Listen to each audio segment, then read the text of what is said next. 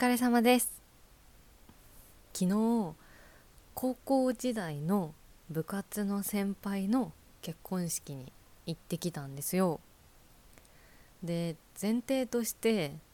その先輩とは全然仲良くなくてなんなら高校を卒業されてからで私もしてから一回も会ったことがない先輩なんですけどまあなんで呼ばれたかっていうとね私高校の時吹奏楽部だったんですよ。でその先輩は2個上でだから私が1年生の時にもう3年生の先輩なんですよね。一緒に活動した期間もすごい短かったんですけど私と同じ楽器をやっていた2個上の先輩とはもう本当にすっごい仲良くて、えー、その同じ楽器だった先輩は今美容師をされてるんですけどもうずっと私の髪の毛やってもらってるんですよ。で何回も2人で遊んだこともあるし飲み行ったこともあるしすごく仲良くしてもらってるんですね。で今回結婚式に呼んでくださった仲良くない先輩は違う楽器の先輩なんですよ。で今回呼ばれたのは、えー、その私と仲がいい先輩とその仲良くない先輩はすっごく仲良しで ややこしいんですけど。そうでえっ、ー、とね難何て言うかな。結局その私と仲いい先輩が一緒にいる人がいなくなっちゃうから結婚式で。一緒にいる人がいなくなっちゃうからまあ誰か呼ぶってなった時に私っていう案が上がって、まあ、今回呼んでいただいたっていうそういう経緯なんですよ。で初めはね誘われた時にえなんで私が？って思ってまあちょっとこううんって。だって結婚式って別に安くないじゃないですか。そう。でどうなんだろうなって思ったんですけど向こうもそんなこう思い入れがないっていうとあれだけどあんまり仲良くないゲストを呼ぶっていうのも、まあ、お互い気使うしどうなんだろうなって思ったけど、まあ、呼んでいただいたからには幸せなことなのであのぜひ行かせてくださいということでお返事してでその仲いい先輩とね一緒に行ける結婚式っていうのもなかなかないかなって思うからそういった面でも楽しみで、まあ、行ってきました。はい。あでね今回その私と仲いい美容師の先輩が、えー、神父さんだから仲良くない先輩のヘアセットを全部やるっていう結婚式だったんですよ。そう。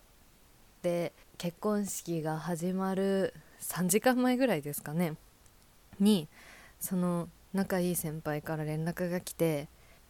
ダイソーでなんかまとめ紙クリップっていうヘアアレンジする時に必要なアイテムがあるらしいんですけどなんかそれを今日忘れちゃったと。だからほなごめん。ほなって私ですね。あの買ってきてくんないかなっていうような LINE が入ってなぬって思ったんですけどあのね結婚式なんて一生に一度だし神父さんのためにもそのダイソーのまとめ紙クリップだかなんだかはすごく必要なものなんだろうなとも思ったしヘアセットをやるね。私の仲いい先輩の責任感的な面でもそれがどれだけ必要なものなのか分かったので私は結婚式前にダイソーを3軒はしごしたんですよ。でどこ行ってもなくてそのアイテムが。で店員さんに問い合わせても売り切れてますとか現在出荷中ですとかすごいなんか流行ってんのかなその美容師さんの間で。それ1個あればうまくまとめ髪ができるっていうかそう。なので全然どこ行ってもなくてどうしようないですないですってなってたら私が出発しなきゃいけない10分前ぐらいに「ごめん借りれた!」って来てまあね今このテンションで話すと「おいおい」って話なんだけどまあその時は「えよかった!」って思ってでまあ私はもう遅刻しちゃうから急いでね式場に向かったんですよ。はい、でなんとか私も間に合ってでまあ先輩もねうまくいってそのアイテムもあったし髪型も当日すっごい可愛くて神父さんの髪型が。そう。まあね素敵な結婚式だったんですけどそんな仲良くない先輩のね結婚式なんですけどね私は過去一泣きましたね。なんでだよっていうね。ねえなんでですかね。私割と結婚式もう行ってるんですよ友達のとか。一昨年が一番多かったのかな。一昨年に4つぐらい行ってで去年に1つ2つ行ったのかな。で今年この今回仲良くない先輩の結婚式からスタートして来週幼なじみの結婚式で4月に2つ呼ばれてて9月に1つ。でも本当結婚ラッシュなんですよねすごい最近。そうでまあねそんな感じでたくさん今までも結婚式に行ってきたんですけどなんか一番泣きましたね。なんでだろう？なんでか分かんないけどすごい泣きました。結婚式自体は結構自分好きでやっぱ感動するじゃないですかすごい。そう。でなんか今回はもうとにかく美味しいものいっぱい食べようって思う気持ちで行ったんですけどもう式自体がすごい良くてそう感動しちゃいましたね。あでもさでもさそう。まあ感動したのはいいんですけどまあ行く前にねそんな仲良くない先輩だしなっていうモチベもちょっとあったじゃないですか。だからね今回はもうお酒も飲んでとご飯も食べてってそういう面でも楽しもうって決めてたんですけど私そんなお酒弱くないから食前酒と乾杯酒で気持ち悪くなっちゃってで気持ち悪くなったって言っても、まあ、あの席に座ってられるぐらいだったんですけどね。あの森永のいつだか紹介したラムネをバクバク食べてなんとかこう酔いを冷まそう冷まそうと思ったんだけどちょっとやっぱダメでメインのね肉料理だけ食べれなかったっていう。本当もったいない。肉料理はね全部美容師の先輩にあげました。はい。まあそんなねちょっといろんな事故事故じゃないかいろんなことがいっぱいだった結婚式なんですけどもう仲良くない先輩の花嫁姿もすっごく綺麗で新婦の手紙だとか万人ロードだとか本当に感動してもう式自体もすごい素敵でしたしお料理も美味しかったしってさっきの話から料理美味しかったっていう説得力ないんですけど本当に素敵な式だったなと思います。はい。で来週もね結婚式があるので楽しみだなって思うしあそうあとね私結婚式のお呼ばれドレスっていうものを何着か持ってるんですけどすっごいお気に入りのねアメリヴィンテージっていうブランドのドレス色違いで2着持ってるんですよ。緑と黒。でそれをね一昨年の結婚式からずっと着ててで今回も着たんですけどもう本当に可愛いんですよ。ちょっとセクシーで。デザインすっごく可愛いんだけどやっぱもう着すぎたのでちょっとそれを売って新しいの1個買おうかなって思って今ね呼ばれドレスをたくさん調べてるんですけどまあなんかそういうのも楽しいですし次はどんな髪型自分がねどんな髪型していこうかななんて、まあ、そういうのも呼ばれる面で楽しみなので、まあ、これから呼んでいただく結婚式には楽しんでいきたいなって思います。はい。それでは30分間お付き合いください。ほなえもんの暇だもんで。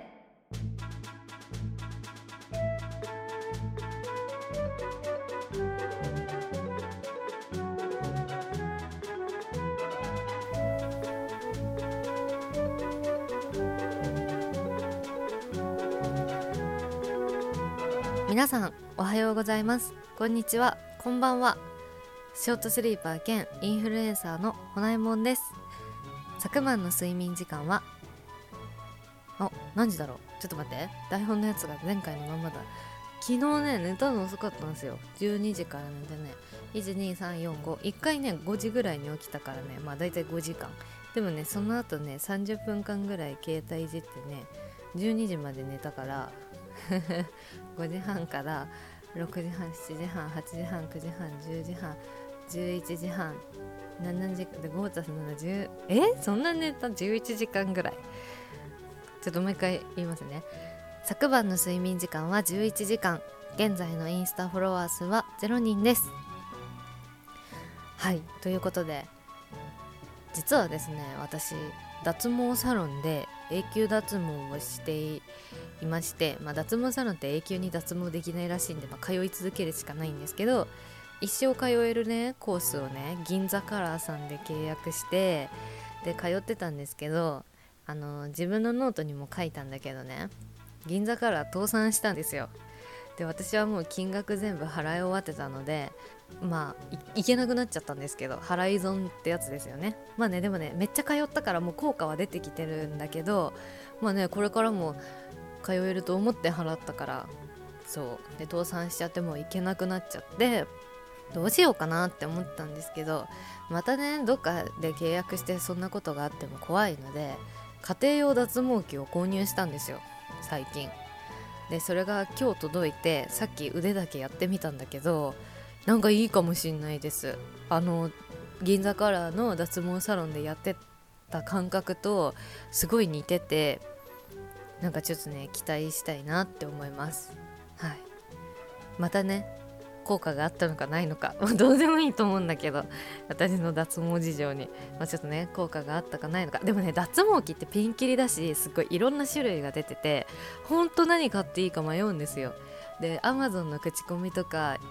なんかいっぱい見たけど星がすごいあレビューかレビューがすごい高くてもやっぱ低評価のところに何にも効果ないっていう人もいるしなんかねすごいね何を信じていいか分かんなかったので今回私が購入した脱毛器が、まあ、実際にどうだったのかっていうのをねあの日々使っていく中でまた紹介できたらななんて思います。他にね近況だけど最近初めて生牡蠣を食べたんですよ、えー、沼津の漁港沼津漁港で生の牡蠣を食べれるお店があって、まあ、ちょっと友達と行って初めて生牡蠣を食べてきました。なんかさ牡蠣が好きな人って本当に好きじゃないですか。もうめっちゃ大好きみたいな。何回も食べちゃうって。なんかそういう話を聞いて期待して食べたのでまあ正直な感想といえばえー、そこまで美味しくないじゃんって感じでした。やっぱ生臭さがありますよねすごい。あれがいいのかなみんな。私はちょっとうんあの美味しくないわけじゃないんだけど1個でいいかなって思ったし生で食べるぐらいならカキフライにした方が美味しいなってお子様なのかなこうやって言うと。でもね全然そっちの方が自分は好きだなって思いました。でも何事も挑戦ですね。一回食べてみたいなとはずっと思ってたことだったので、まあ、今回食べれてよかったなって思います。もうだなこれからあずっと食べたいものといえばね私踊りだこが食べたくてしょうがないんですよ。どこで食べれるのかな？ちょっとねそれは今年の目標にしようかな。踊りだこ食べる。どっかで食べてまたじゃあ報告させていただきます。それでは引き続きお楽しみください。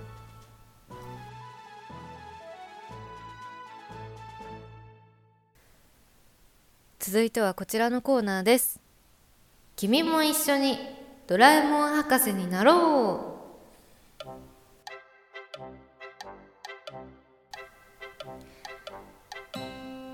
このコーナーはほなえもんと名乗っていながらドラえもんの知識が全くない私が毎回秘密道具を一つ紹介しドラえもん博士になるコーナーです。はいということで前回紹介したのはおとりもぐらでした。で私が予想したのがねおとりもぐらはどうせまあなんかスペシャル回だとかなんか地下探検する大きな物語のトラブルの時に出てきた一つだと。ちょっとどうでもいいアニメオリジナルの道具だと。そういう風にそんな話だろうと予想したんですけど多分ね的中です。あの詳しくは調べられなかったんですけどね。前回紹介したおとりもぐらですが2014年9月5日アニメで放送の「ドラえもん誕生日スペシャル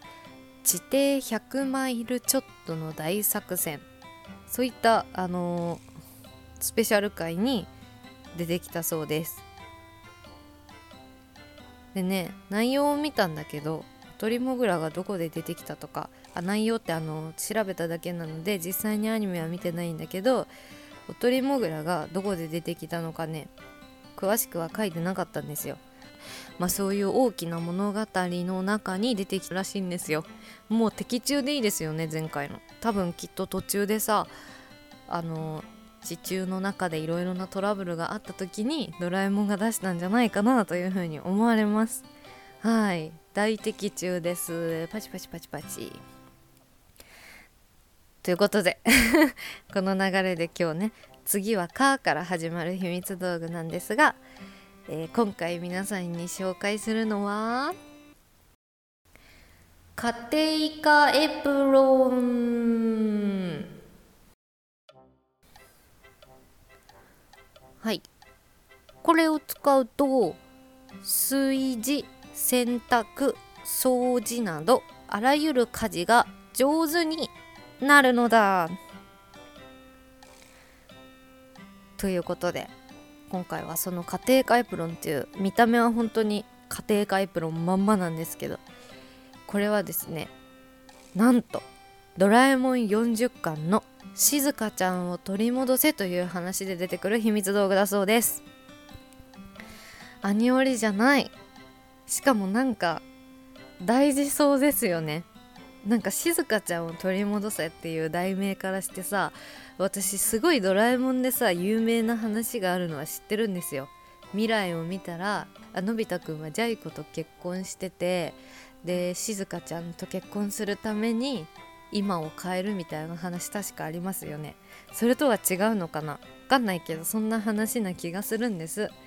そう。でまあ予想とねじゃあつなげちゃうんですけどそのしずかちゃんを取り戻せっていう題名的に私がさっき言ったお話と合っているならのび太くんが家事が上手になって、まあ、自分をアピールできるようにするために使うんじゃないかなというふうに予想されます。なんかありましたよね。未来見てさ。うんなんで私それ知ってんのかな。わかんないけど。あの未来の結婚相手がしずかちゃんじゃないからそれを変えようとドラえもんにすがるのび太の話をすごい覚えてるのでそこで出てくるのかなって。予想してます。でね今回なんでじゃあこの秘密道具にしたかと言いますと実はですね私学生の時から家庭科が異常に苦手なんですよ。大体さ女の子ってさ勉強が苦手でも家庭科音楽美術の評価だけ結構高いこと多いじゃないですか。なんですけど私唯一家庭科があの5段階評価で3を下回るほど本当に学生の頃から苦手なんですよね。何が苦手かっていうとね料理も苦手だし裁縫も苦手ですごい覚えてるのが中学の時かな。ミシンを縫う授業があってその時に普通に自分はねやってたつもりなんだけど先生に見せに行ったらこんな縫い方をしたのは学年であなた一人ですって言われたこともあったし褒めてんのかなって思ったけどね。まあちょっと違ったみたいなんですけどそうそうやって言われたこともあったし高校では私、まあ、ちょっと特殊な高校の食品科っていう学科で勉強してたんですよ。家庭科が苦手なのにね食品科にいたんですけど、まあ、食品科に入った理由はなんか私の姉になんかその学校の食品科の女子は普段の授業でジャムとかお菓子とかを作ってるからすごい学年の男の子たちからモテるらしいよみたいな可愛い子がいっぱいいるらしいよみたいなことを聞いてたからまあそんな変な期待を胸に食品科に入ったんですけどやっぱねガチで料理を勉強したんですよ。まあねそんなちやほや妄想スクールライフなんかじゃなくて本気で調理検定を受けろみたいなしっかりした学科だったんですよ。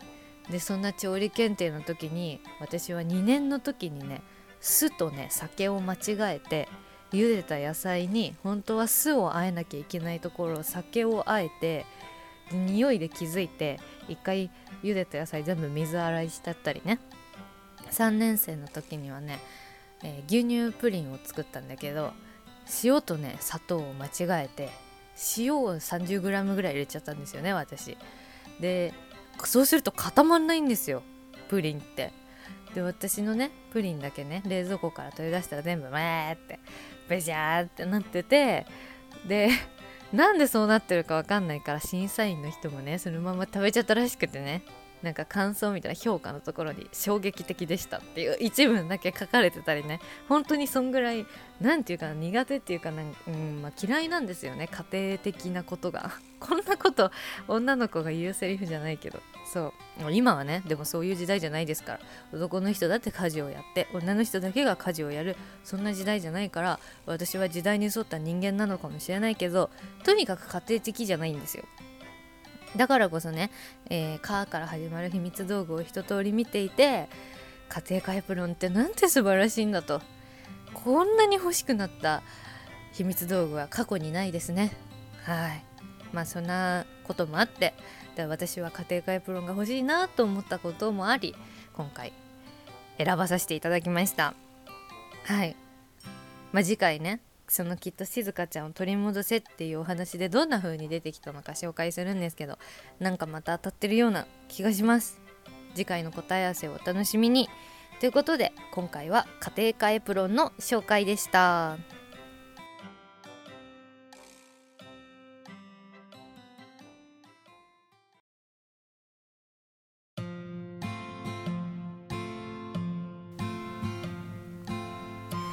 そろそろお別れのお時間です。毎回このエンディングではハマっているお菓子を紹介しているんですけどね。今回紹介するのは静岡和菓子田子の月っていうお店があるんですけど静岡和菓子田子の月のどら焼きを紹介します。で田子の月さんにもどら焼きって何種類かあるんですけど今回食べて美味しいなと思ったのはまんじゅの月っていうどら焼きです。で何が美味しかったかっていうととにかく生地がもっちもちなんですよ。あのねサイズはすごくちっちゃい。でいただき物だったのでどいくらぐらいするのかちょっと分かんないんですけどちっちゃいミニサイズのどら焼きでもう食べた瞬間ね生地がねもちもち。えっ、ー、とねもうほんとどら焼きの生地で食感はタピオカ。もうそんぐらいもちもちでした。調べたら生地はもっちりもち粉っていうのをね含んでるらしいです。本当に歯歯ごたえっていうの？歯触りかがすっごく良くてやっぱもちもちのどら焼きって美味しいんだなって思いました。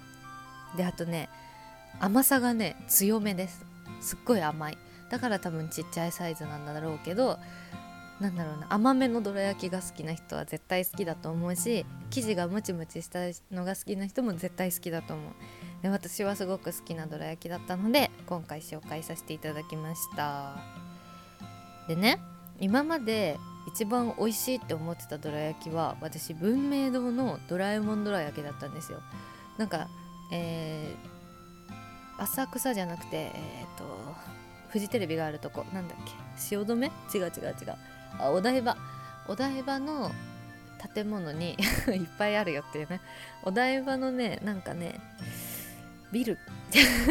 違うお台場の商業施設っていうのかな。なんかデパートの中にドラえもん未来デパートっていうお店があるんですけどそこでね初めて文明堂のドラえもんどら焼きに出会ってお土産に買ってって自分も食べてみたらまあ文明堂さんなんて間違いないじゃないですか。カステラが確か有名ですよね。そう。でそのどら焼きがすっごく美味しくてこんなに美味しいどら焼きはないってずっと思ってたんだけどまあ、今回ねそれをちょっと超えたかもしれないぐらい田子の月さんのどら焼きは美味しかったです。でその文明堂のねドラえもんどら焼きめっちゃ美味しくて私お台場の未来デパートに何回か買いに行ったことあるんだけどなんか最近ね東京の大森駅にも売ってたしねなんか友達が言うには近くのセブンに売ってたっていうから まあ、いろんなところに進出してるんだなと思ってまた見つけたらドラえもんどら焼きも買って食べたいななんて思ってます。もし聞いてる方で静岡に来る機会があったら是非あの田子の月ってすごい有名なお菓子ブランドなんですよ。だから駅のデパートの地下とか絶対入ってると思うので、えー、田子の月のまんじゅの月っていうどら焼き食べてみてください。美味しかったです。はい。それでは告知です。えー、ほこちゃんという名前でノートを書いております。ぜひチェックをよろしくお願いします。あのー、今日オープニングで話した結婚式の話じゃないけどお呼ばれドレスのね紹介とかできたらいいかなって思うのでこれから結婚式いっぱいあるから今日はこんなヘアセットとこのドレスで行きました。コンセプトは何々ですみたいなね紹介しても面白いのかなって思うのでよかったらチェックしてください。